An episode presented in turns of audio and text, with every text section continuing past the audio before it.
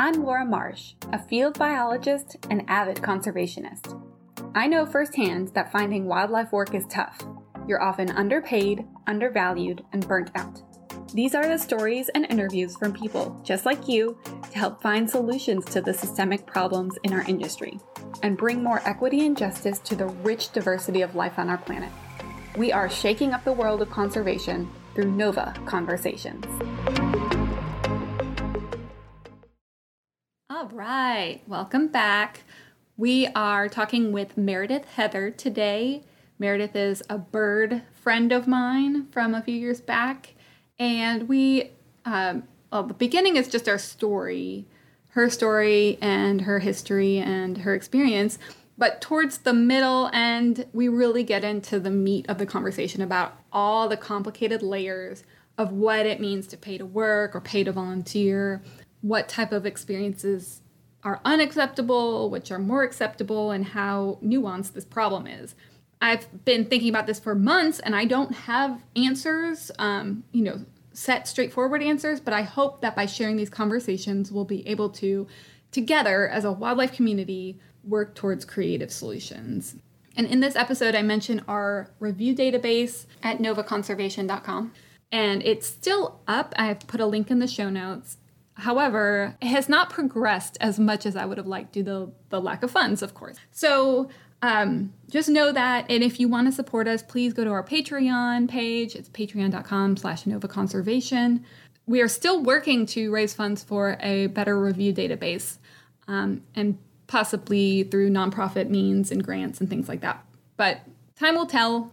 I'm just looking forward to your thoughts and your input for solutions to this problem, creative ways that we can diversify conservation and pay to work problems and schemes and all that crap. But while also supporting organizations that do good and give back. That's our goal. But anyway, here is my conversation with Meredith Heather. Meredith, welcome. Welcome so much to Nova Conversations podcast. I am honored to have you on and talk to you. And I know you from way back, not way back, but I still remember when we first met. Okay, I'm going to tell this story because. Yes, I love this story. it was at, do you want to tell it? Um, sure. Share, because I know yeah. what was So we were in Chattanooga. When was that? 2018. Yeah, it was 2018, summer 2018. Yeah, and I had come up for the um, AFO WOS meeting. So that's the Association of Field Ornithology and Wilson's Ornithological Society joint meeting. And I was desperate to get a cerulean warbler because I had not seen one yet. And I was looking at the range maps and saw that there was potential for it to be in the area. So that was my target bird for that trip, among a few others. But um, so I ran into you in the bathroom the first night and you randomly asked me, Have you seen any ceruleans around? And I was like, You have no idea how much I'm trying to find one. And I had done some birding earlier that day. And I was like, No, I didn't hear or see any. And yeah, and I had no asking, I had no clue that you were after this bird. I just was like, this is a yeah. random person. I'm just meeting her. Have randomly, have you seen any ceruleans? Because I was about to or I had just studied yeah. them. So go ahead yeah, my face was just like, you've got to be joking. Right? um, yeah, I think you were just asking to see if they were around um, just for your own curiosity because you were mm-hmm. from the mm-hmm. area.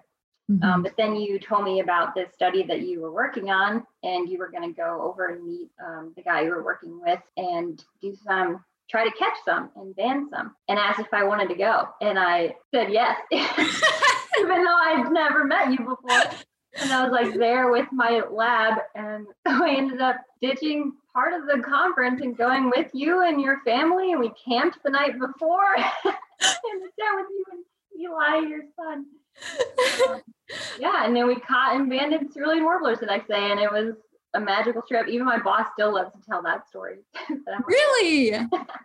Yeah. Yeah. I, I mean, just meeting someone in the bathroom. It's like, okay, we're both at this conference. We know, you know, I, I'm I'm trusting you. I hope you're not a weird creep person or whatever. And I'm sure you probably felt the same. Like, okay, you have to have some level of trust and well, okay, we both are bird nerds. Like that ultimately is just kind of, I don't know, it just dissolves any awkwardness or whatever because you're like, we're after the same things. Instant bonding. yeah, instant bonding. And yeah, you came out with us. It was um, me and Richard Borthwick, the uh, at the time the PI of the project from Alabama A&M, and I had just worked with them maybe the year prior, and we were just doing a follow up. Um, we were catching ceruleans to do blood um, sampling, and then um, Daniel Gwynn, who was the field tech on that project too. And that was so, that was so fun that yeah, we did we and it almost didn't happen, right? Like it almost was like yeah. we couldn't figure out where we were going to stay and there weren't any campsites that last minute. We just like threw it together and I was getting really stressed because I was like, I really want to do this, but it's not going to happen. And then a campsite magically appeared on one of our websites or whatever we were looking at. We booked it and we were like, okay, this is happening. And we went that day. It was, we drove to North Carolina, like uh, the Blue Ridge Mountains. Mm-hmm. And it was raining, and I remember thinking, "This is yeah. like we're camping in the rain." Where did you end up? Do we end up sleeping in a tent? It was you, me, and Eli. Yeah, and then Danny slept in the car. Danny slept in the car.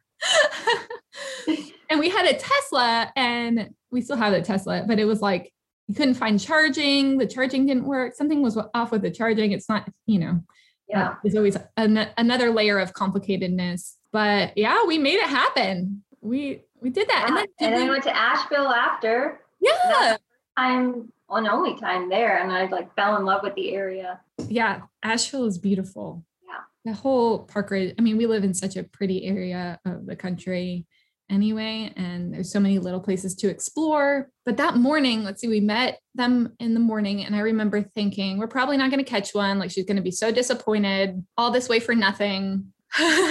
All this uh, stress for nothing. And it was on the side of the road on the side of the blue ridge parkway with this beautiful view. Yeah. and first we weren't catching them but then we kind of did we end up catching it up the side of the slope or like kind of away? It was on the other side that one eventually came down. We yeah. did try up the slope, but couldn't get him to come down. So it was on the other side of the road. That's that's right, like right on the side of the road, which is mm-hmm. just crazy to me. Yeah. and I also remember seeing a Blackburnian and a like mm. this bright, you know, those vibrant Blackburnian warblers and those yes. chasing around a cerulean and just thinking like obviously they're not playing but oh that's so great. And then i was like wait no that's competition and trying to get out of each other's territory. And i think i remember when we were doing the cerulean playback because a lot of times the blackburnian sounds very similar so i think there was just some overlap. And mm-hmm. they were like get out of my territory. But it was so cool these two bright bright birds like some of the most coveted birds that you see in the east during migration blackburnian warbler and cerulean warbler and they're just like chasing each other and i was like mm-hmm this is magical. I remember it like it was yesterday. yeah. And the picture you took, I use that for almost all of my Nova conservation yeah. on their website all over the place. So um, thank you again for that. I, so sometimes it has like a taking me a stranger to that awesome opportunity.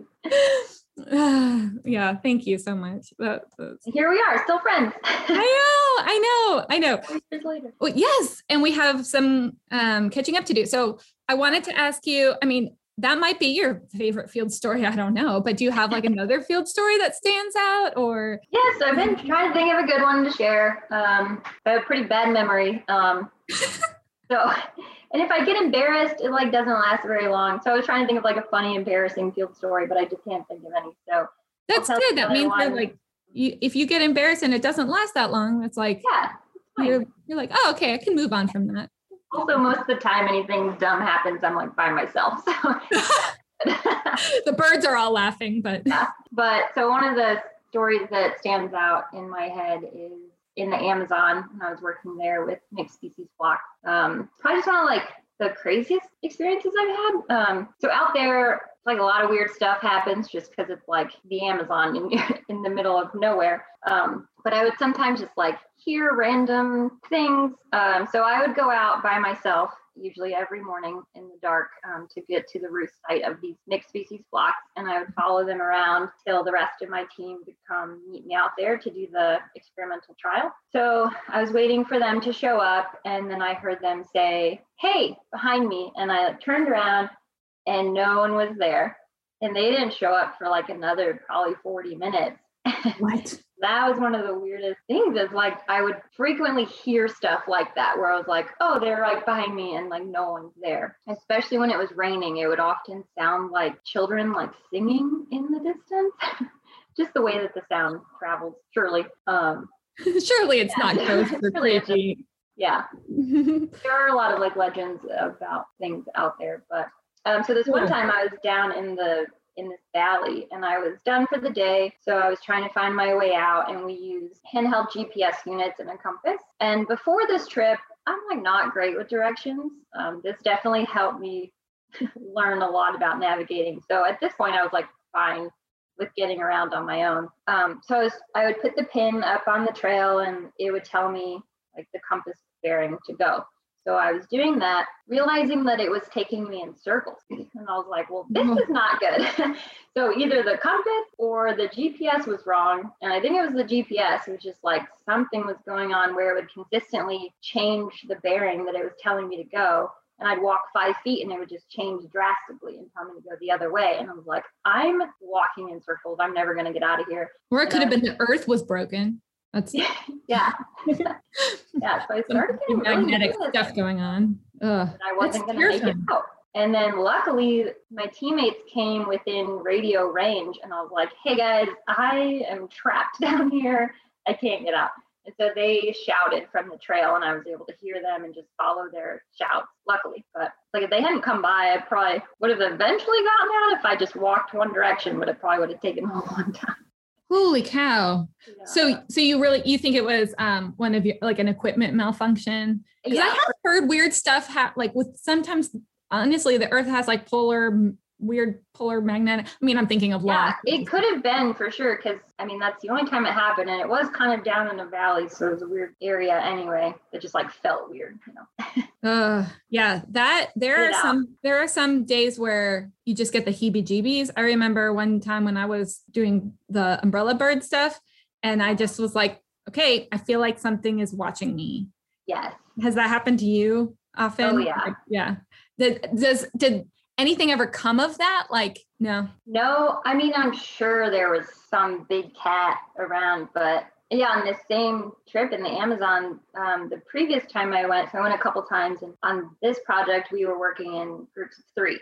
So I was with my other two teammates, and we were out following the same flocks around. And at one point, we just all looked at each other and were like, does anyone else feel like we're being followed? And we mm. all had the same feeling for a mm. while that we were like being followed by something. And then we took a few more steps and found this crushed capybara skull, which like only jaguars I think can crush skulls like that. And we are just like, yeah, Oh, we're gonna get out of here.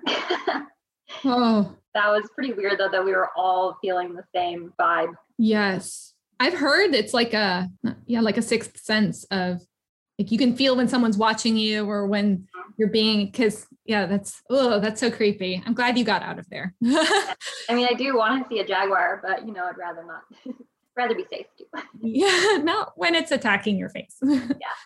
Uh, that's very interesting. Um, well, thank you for that story. That I I'm sure you have tons more. And I I there part of me wanted to like start a podcast just talking about field stories and not just like out in the field, but also like who you're living with, Mhm. the, the strange personalities that you meet sometimes when you're Yeah. stuck in a house I with could go on and on. I know the, the psychology behind that. You're just thrown into a, a, a house with random strangers for a few months Yeah. and you have to make it work. And like it would make a really funny reality show. Like, It would. I mean, there's been times where I've been in a room with six other girls. Like that was my living situation. interesting. Yeah. How did that go?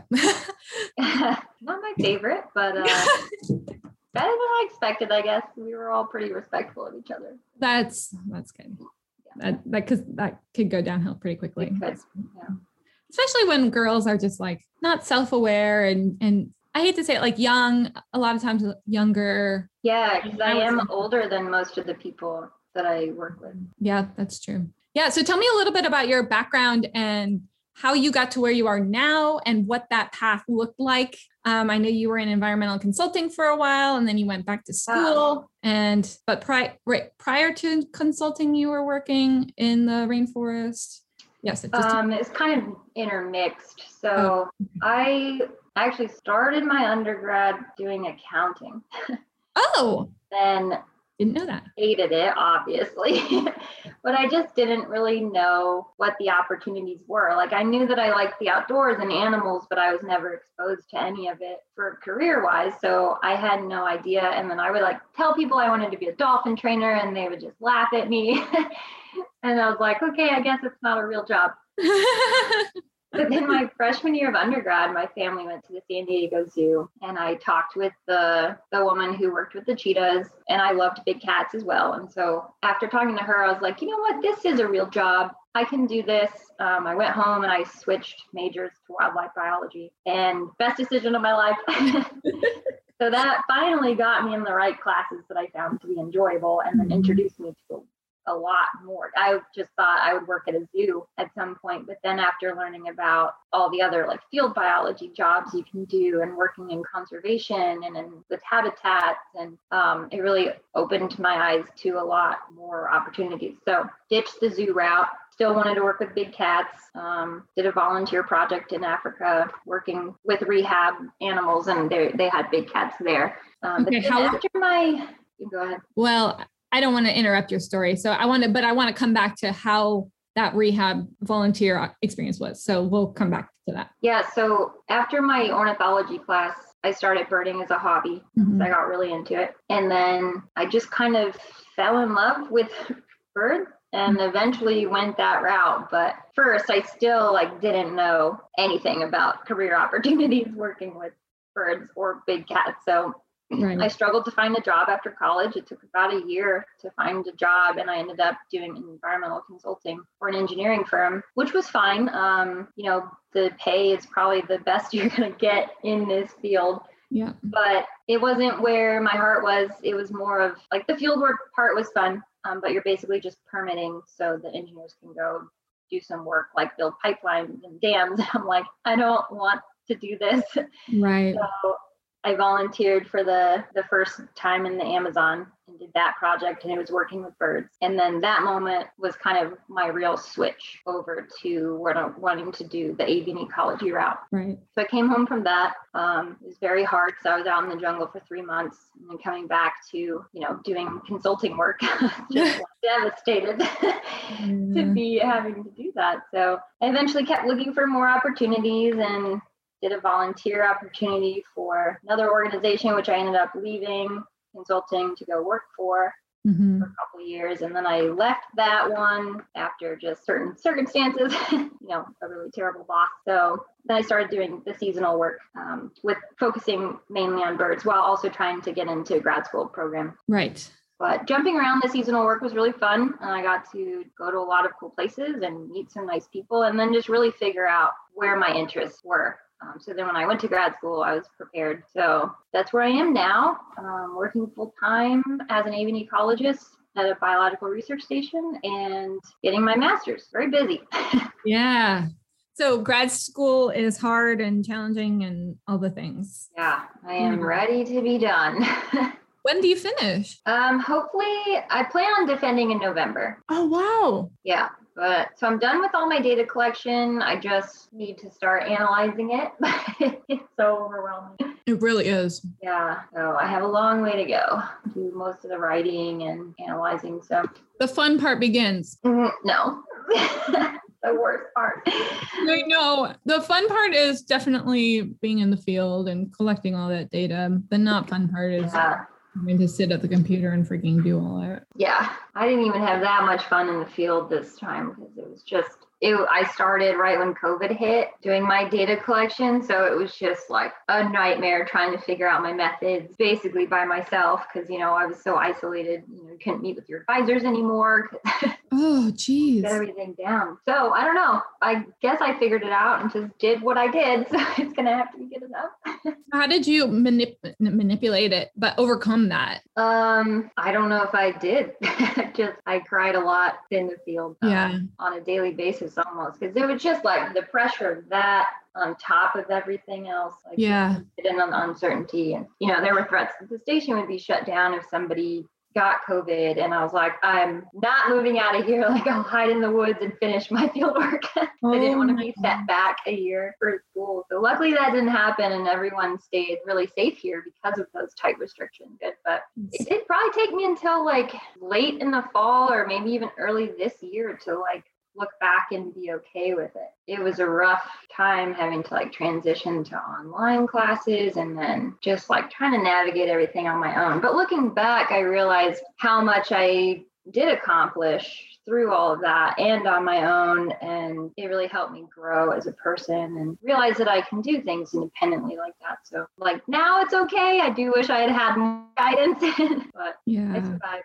Jeez. Yeah, that's that's insanely difficult. Yeah, this yeah, this it was hard because then you know I don't want to bug my advisors too much either because they're also trying to navigate COVID with their families. Oh. So it you know sucks. sucked all around.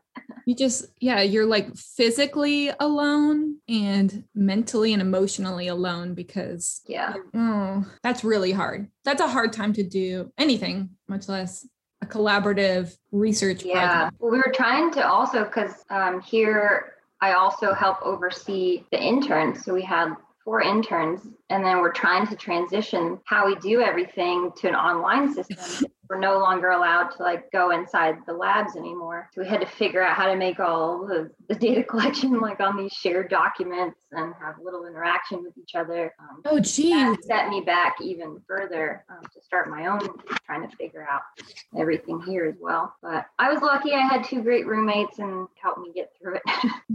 I bet you guys bonded really closely. yeah the trying time. So you you literally started this, had these two random roommates essentially. I mean, you're all kind of. Um, I knew them from previous. Oh, okay. you knew them from what now? From my previous years here at Archbold. Okay. Oh, okay. And then you're just like, oh, well, I guess we're gonna quarantine together, and you're gonna be my life support right now. Yep. Jeez, that's crazy. Like, sorry, I came home crying almost every day, but. Oh, I yeah, I feel that too. Like that you just want to cry every day. I mean, I had to like essentially be a homeschool mom for a few months, right when I started Nova yeah. Conservation, right when I had a new baby. Right. and even like I remember telling Danny, my husband, like, okay, I'm only gonna have this baby if, if we're only gonna have a second child if we can throw him in daycare. I didn't know if it was a boy or girl, but that's the agreement. Like, I'm gonna do my thing. And then of course the baby's like four months old and corn and COVID hits. And I'm like, well, this is just what you gotta do. More daycare. no more daycare. Cool. I'm a homeschool mom. Yeah. Like I just don't like that life. Mm-hmm. It, yeah because how old is Eli? He's like four or five. Eli is about to turn 6 He'll oh turn wow! Six in August, and Cade is 19 months. Yeah, so he'll turn two in November. Uh, yeah, that's a lot. yeah, yeah. So all that to say, I mean, I I really miss the field, and I I love building something of my own and I love having this to work on. And I love my kids. Don't get me wrong, I love my kids. But as as anyone has, they're like, I just wish things were a little different. Just a little, but we're getting yeah, there. Yeah. What well, do you Nova's doing really well and you're growing and you have a staff now? Well, I don't really have a staff. Like, okay, I have a team People that work for you. Yeah. they, yeah. Uh, they I pay them, I pay one person very minimally and then I have a few volunteers. Yeah. And I even just sent an email. Like I kid you not, like I'm like over here saying I want we need to pay our workers better. And I just sent an email to them that was like, listen, if you feel like you can't volunteer, don't want to volunteer for Nova, like I understand. I don't want to coerce you into anything. I appreciate you taking your time to do this. I mean, I am not making a salary right now and uh-huh. I am struggling with the fact that like I thought by now I should be or but this it it really is the way of the industry. It's just I don't want to charge people who are who don't have any money either. And then the good nonprofits doing work, I don't want to charge them because they're struggling too. So yeah. I, I mean eventually I have a few ways that I'm trying to make money, but it's just um it hasn't manifested yet. So it will come it will come i'm i'm sure of it but i'm also kind of like scared of making money in the sense of like i don't want to be seen as a hypocrite you know? Mm-hmm. we're trying to call out like these organizations who bring in all this cash and then the money goes to the ceo's pockets. I don't know like it, that's a tricky balance to figure out. I mean i'd be okay with I, I need some salary. I need yeah. to I need some salary in order to help these organizations that I'm helping, in order to help exactly. the conservationists, in order to change the um, the industry, in order to fix oppression and oppressive systems and do yeah. that best work. But I also don't want to like take a huge salary and be like, you know, and I know in my heart of hearts that this is I, I wouldn't do that, but it still is like this fear that people judge are going to judge you for it. Yeah, I wouldn't worry about. I I mean, I understand the worry for sure, but well, you it's hard to make money for making change. No? I yeah. I mean, I'm setting myself up as this ethical watchdog, kind of, mm-hmm. right? So we want to be an organization that holds these organ other organizations to higher standards.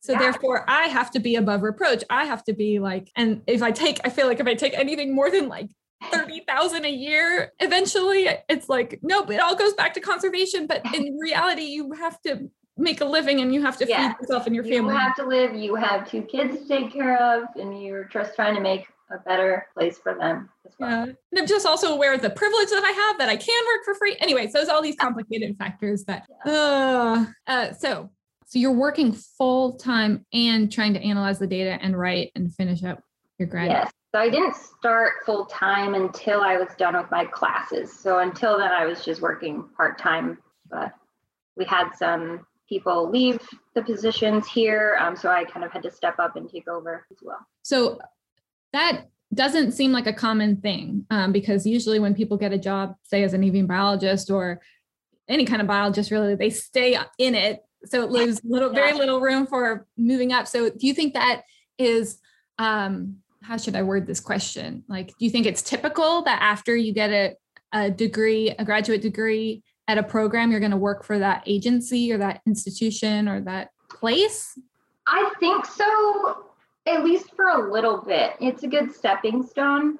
Like, I don't want to be here forever. That's just based on the location. I'm very remote, central Florida, and it's not my ideal place to be. I'm tired of the heat and humidity. So I'm ready to move, and they know that. Um, but it is nice to have that kind of fallback job opportunity to last me until I can find something that I'm more interested in doing that gets me out of Florida.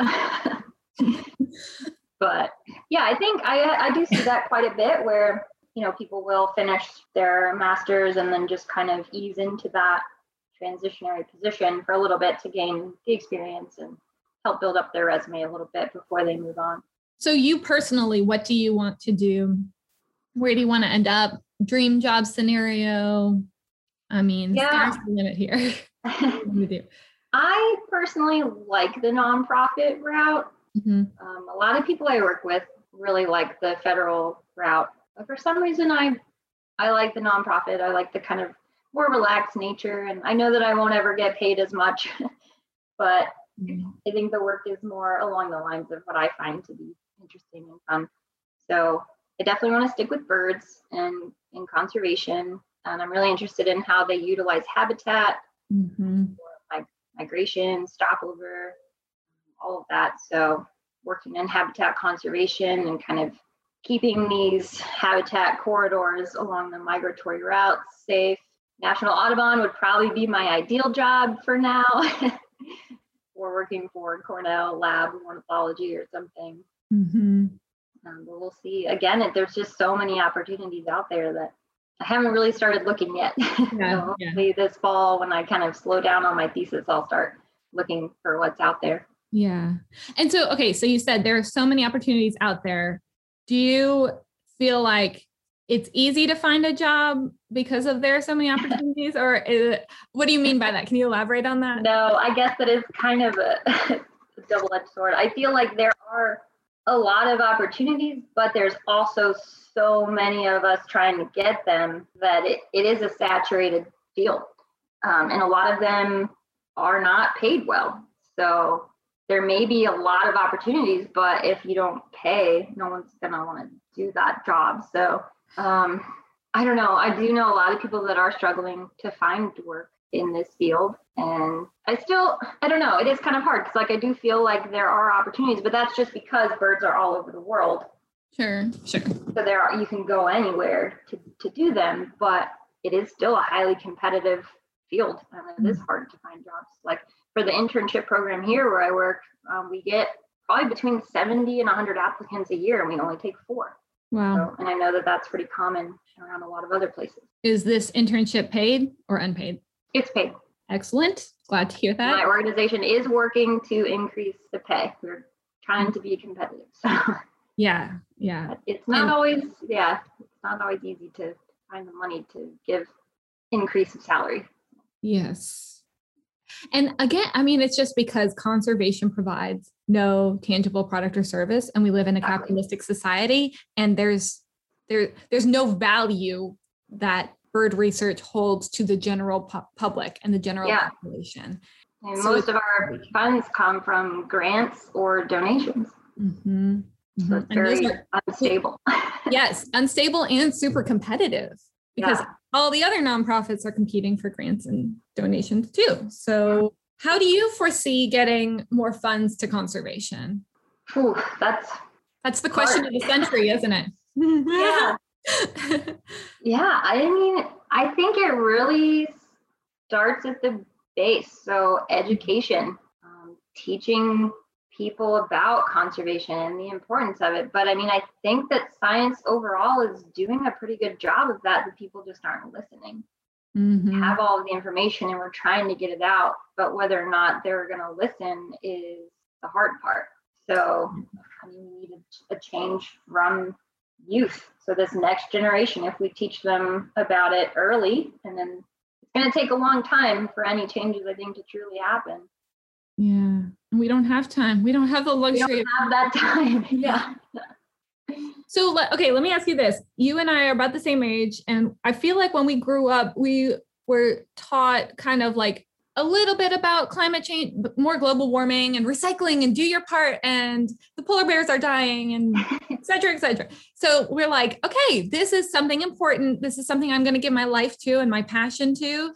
And then I almost feel like, I don't know if you feel like this, but kind of like, like duped because it's so important and we were pushed recycle and do these things to help the planet. And then now here we are at the age where we can have careers in it and we're like established and have what experience levels and where and I just don't see where the jobs are because Yeah. while people say it's important, they're not putting where their mon- their money where their mouth is, and therefore the jobs aren't there. So there's all these people of around our age trying to find work, over competitive, oversaturated. Like what what gives? You know, is this is it just me or is it? I feel duped. Do you feel Yeah. a little bit duped about that? I don't know. I'm trying to. I don't know. I kind of grew up not really being taught much about Really? global warming or like we were i mean my family recycled and stuff but i don't think it was really ingrained in me to consider the planet Yeah. a whole lot um, that wasn't until i started taking classes in college where i really started to understand it and then i took a climate change ecology class in my master's program which really changed a lot i learned so much and now i I try to do everything I can. I like make my own toothpaste and use the bar shampoo. And I'm like trying to make those small changes, which isn't a lot, but it makes me feel better. And then I try to encourage my friends to do the same and stop letting balloons go and stop throwing mm-hmm. glitter in the lakes for graduation. You know, the little things, but uh, yeah, I don't know. I feel like it is going to be a constant struggle because it seems like the youth these days are more aware Mhm. of the climate crisis and there aren't going to be any jobs for them we can't even find jobs with master's degrees right. Yeah. And that's kind of, yeah, that's kind of you have to get a master's if you want a job also like i was only doing seasonal jobs which is why i decided to go back to school was because i wanted to be more competitive for a permanent position Right. and it's like i'm not going to make any money but here i am like spending more money to go to school Right. Yeah. The catch 22. Yeah. Ugh. Well, okay, so you volunteered at some places in the Amazon and you were you specifically wanted um, experience. Is that accurate? You wanted experience to to build up your resume. Yes. And you also volunteered in Africa somewhere. You said Mhm. with cheetahs. Tell me about that. Was it worth it? Did it did it build up your resume? Did you have to pay for those experiences? Do you feel like the pay was fair? If so, or um, did you feel exploited at all? Um, Yes. so, um, for the volunteer thing in the in Africa, um, what country that was what What country were you in? I was in Namibia. Okay. Um, so ultimately, for me, it was all worth it because I did do some amazing things and I got to go to some really cool places and it did, you know, help me figure out kind of the direction for my life that I wanted to go in. But Right. I mean, I am lucky enough to have been able to afford to go over there unpaid. So for the volunteer one in Africa, it was pay for your stay, basically, and then you are working a lot, um, like taking care of the animals there. Okay. But it was really cool because I got to like be, be hands on with a lot of you know African wildlife that I would never have had the opportunity to interact with like that. And I Mhm. think overall the organization, you know, is there for the benefit of the wildlife. Like they're taking in these orphaned animals and then if able to release them again, they do release them and they do have um, a huge area of their own property that's fenced in to protect the animals that they do release as Okay. much as they can. yeah So I think ultimately they're there for the right reasons, but it is also kind of, you know, shitty to have to pay to go work there. You know, Mhm. Um, I mean, they do feed us and stuff, but like, yeah, you're paying to work. Yeah. So that was maybe it's geared toward people that aren't looking to do this as a career, but more of just they want to go have a fun vacation kind of, but also like work on vacation and get to to see these animals. Right. I, I'm going to interject here because I feel like that is the a good differentiation of where we need to go in this industry is like, yeah, if you are if you're trying to get skills to advance your career, that's one thing.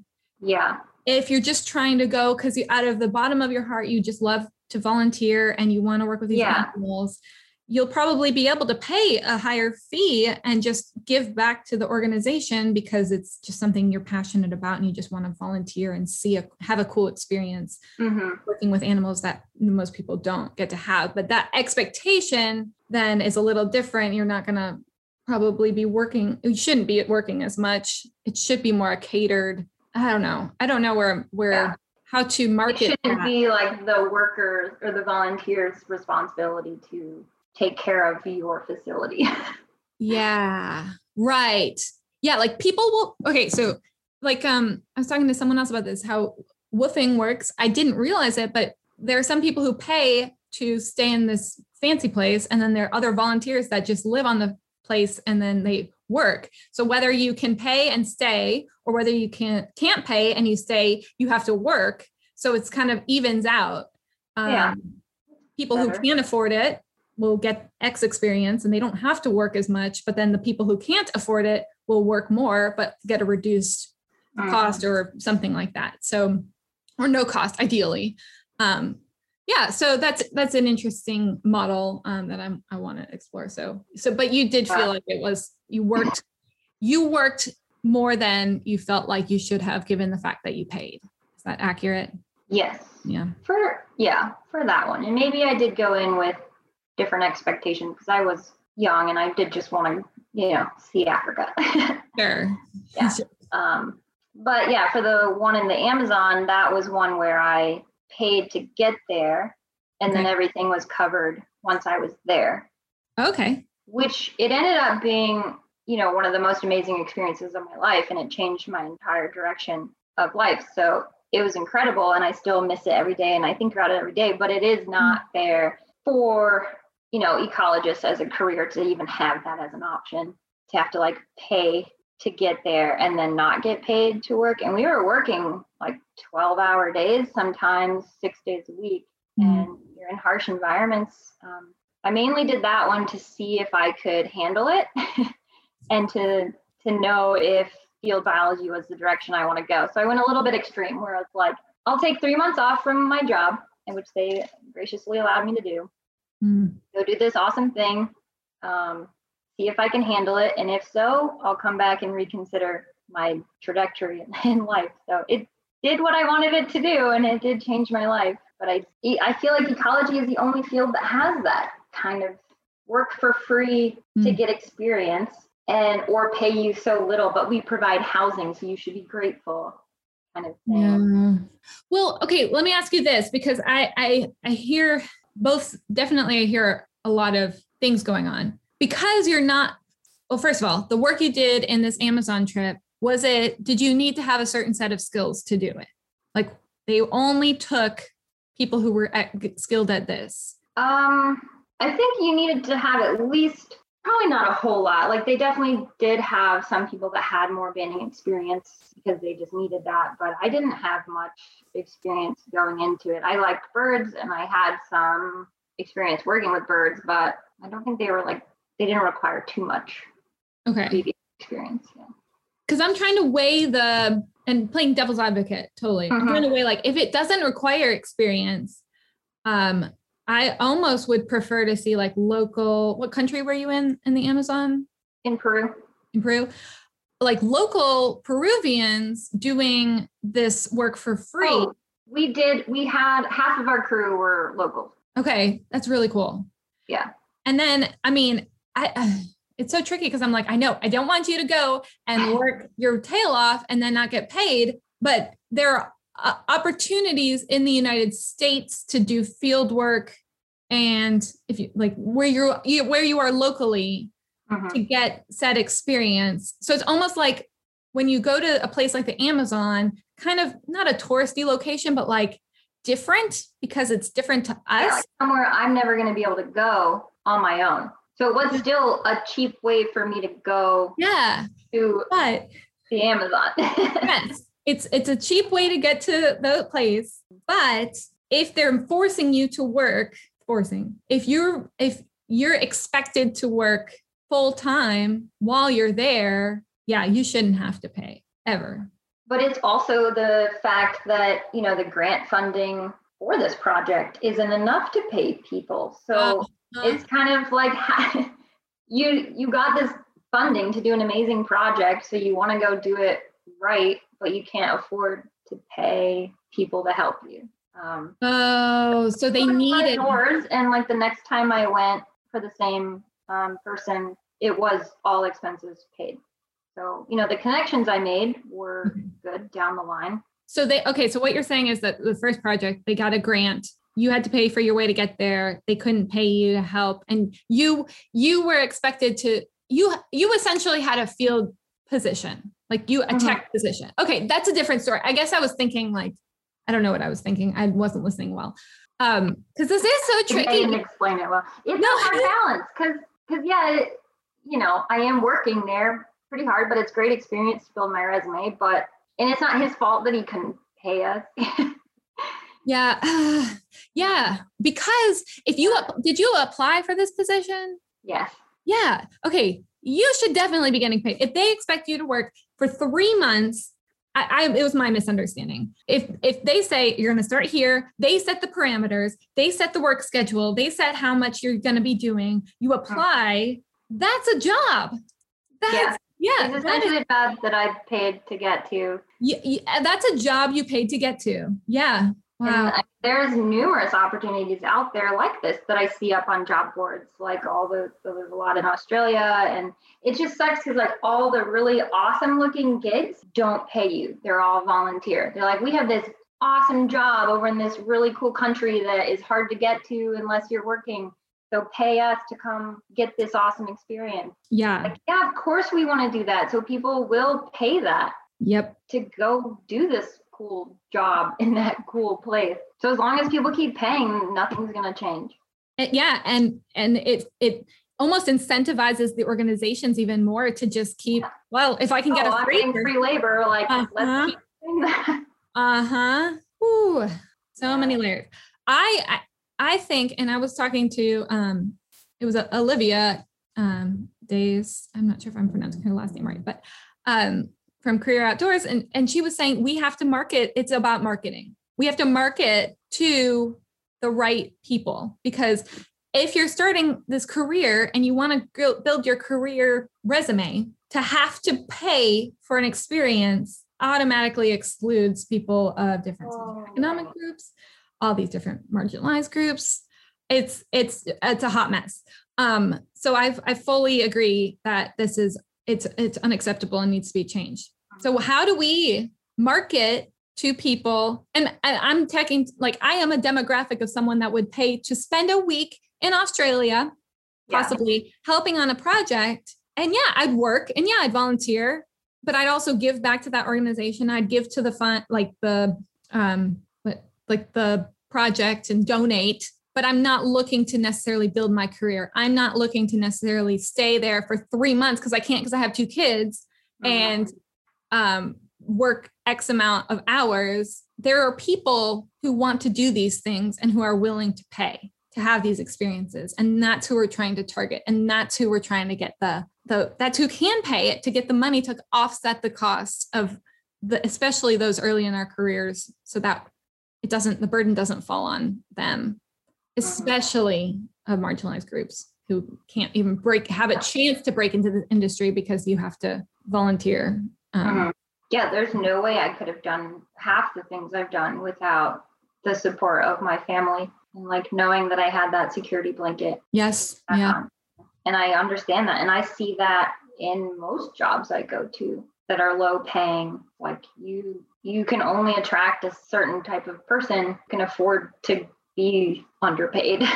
Mm-hmm. it's something that my current organization is is really focusing on and like we're really trying to restructure our programs to be more inclusive that's awesome. Can you say the name of your current organization? Because I we've been not meant not naming names, but it sounds like you're where you are right now is doing it right.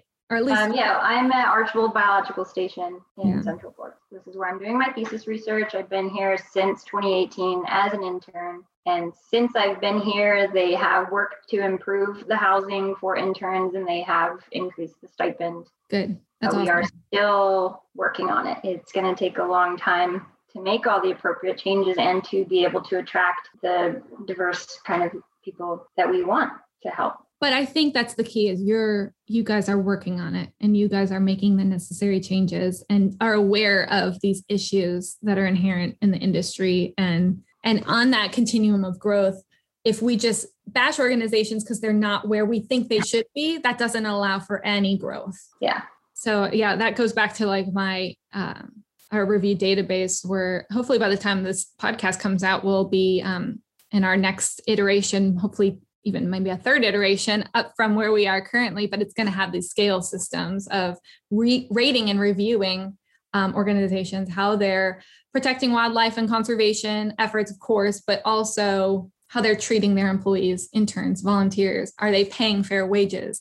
Are they if they're in a different um, if they work in a touristy area or they're owned or operated by someone who's not na- natively from that country, are they helping the local community? Are they helping indigenous populations? How are they giving back? So yeah, it's just a continuum of growth, and um, we we want to lift up those organizations that are really trying to improve and trying to do the best work and promote them and their work and say the money should go here, not to, not to this over yeah. Well, um, I want to be respectful of your time, and um, I we're already almost at an hour of just chatting, and I love I love chatting. I'm fine. I don't really have much. I mean, I have work, but I can do it later. okay. well, well, what I'm else? Not I'm not worried about it. Okay. Um, what else do you want to share? Um, is there anything that we didn't talk about that you were like, oh, I want to make sure I talk about that because I think this has been a really rich conversation and it just goes to show the complexities and the nuances of like I had assumed when you were working in the Amazon in Peru that you I don't like it was like a Namibia situation where you were like, oh, I just want to go and see animals and therefore but you applied and you like the the parameters of the job were set out. Yes you should get paid. So it, it like all of these different factors uh it's so complicated so complicated. It is. And it is a struggle i mean i don't know how to change the system as a whole and it does seem like some organizations are doing a good job of trying to increase their pay to increase their inclusion um, but when you rely on grants and donations. Like if you have a bad year, you can't even hire the people that you want to. You can't run your program the same. it's hit or miss. Yeah, yeah. What organizations do you see that you think are doing a good job that you want to shout out really quick? Um, I just saw one the other day, Point Blue Conservation Science in California, which is one of my favorites. Yeah. Uh, for them in 2017. I had a great experience. I love everybody there. Um, but I just saw that they're posting for their internship program. They raised their money a lot. Excellent. So yeah, I went from making them not the best stipend there, uh, but they do provide housing, and now they're like paying a very competitive rate. So I was very impressed and proud of them. That's awesome. But I think a lot of their funding, you know, is grant based and donor based. So mm-hmm they can only do that if they're getting that money inflow. So I'm glad to see that they are. Mm-hmm. I think they do really important work. Mm-hmm. I just keep going back to like, it sounds so cheesy, but we do live in an abundant universe. Like there is enough money out there floating yeah. around by people who are very, very wealthy. And if they uh-huh. just knew about it or knew about how to give to these organizations or knew about these issues that we're having and that young people are struggling with and people who are so passionate and and just want to do everything to give back to the planet and are at the very cusp of their careers and if they get into the industry and then they suffer burnout and they leave the career and just to work a capitalistic desk job or whatever like there are people out there who will give to conservation they just kind of need to be asked and, and found in the right way Mm-hmm. That is the hard part is reaching the right people. yep, that's what we're working on. Mm-hmm. My mind spins like all the time thinking about stuff like this. So uh, it's really good to ch- to have another where I don't just think about it in my head, but have yeah. another voice and be like, okay, yeah. yes, Laura, you're not crazy. I you're not because also so it took me a while to figure out what I wanted to do. Right. And a lot of these intern programs or like low paid tech jobs are geared toward those fresh out of undergrad. Right. So they can like build that experience and you know they're still covered under their parents' health insurance probably. Don't have too many bills like maybe student loans, which is a big one. Yeah. But being older and coming into these low paid internships, um, because it took me so long to figure out what I wanted to do, I was kind of uh, struggling because I had, you know, health insurance, car insurance, yeah. phone bills. Like I had real bills to pay, and my stipends often don't cover it. So that was hard. I mean, I lucked out being able to get a tuition waiver for grad school. So, and then I got some scholarships and, and things to financially support me now. And now I'm working full time. So I'm, I'm doing mm-hmm fine. But before that, yeah, it was hard. Yeah. And then the organization. I don't want to be in my late 20s, like as an intern working with kids fresh out of college. And that was hard. yeah. And you're like, yeah, as an yeah, organization. Even after doing like an internship, you still can't get a job. So you have to do several internships that are competitive and they want you to have experience beforehand. Uh-huh kind of like if you want experience, you need to hire a tech position. This is no longer an internship. And that's a problem that I've found a lot throughout as well. Yes, I fully agree with that. Yeah, you definitely, if you need someone who is experienced, you have to pay them.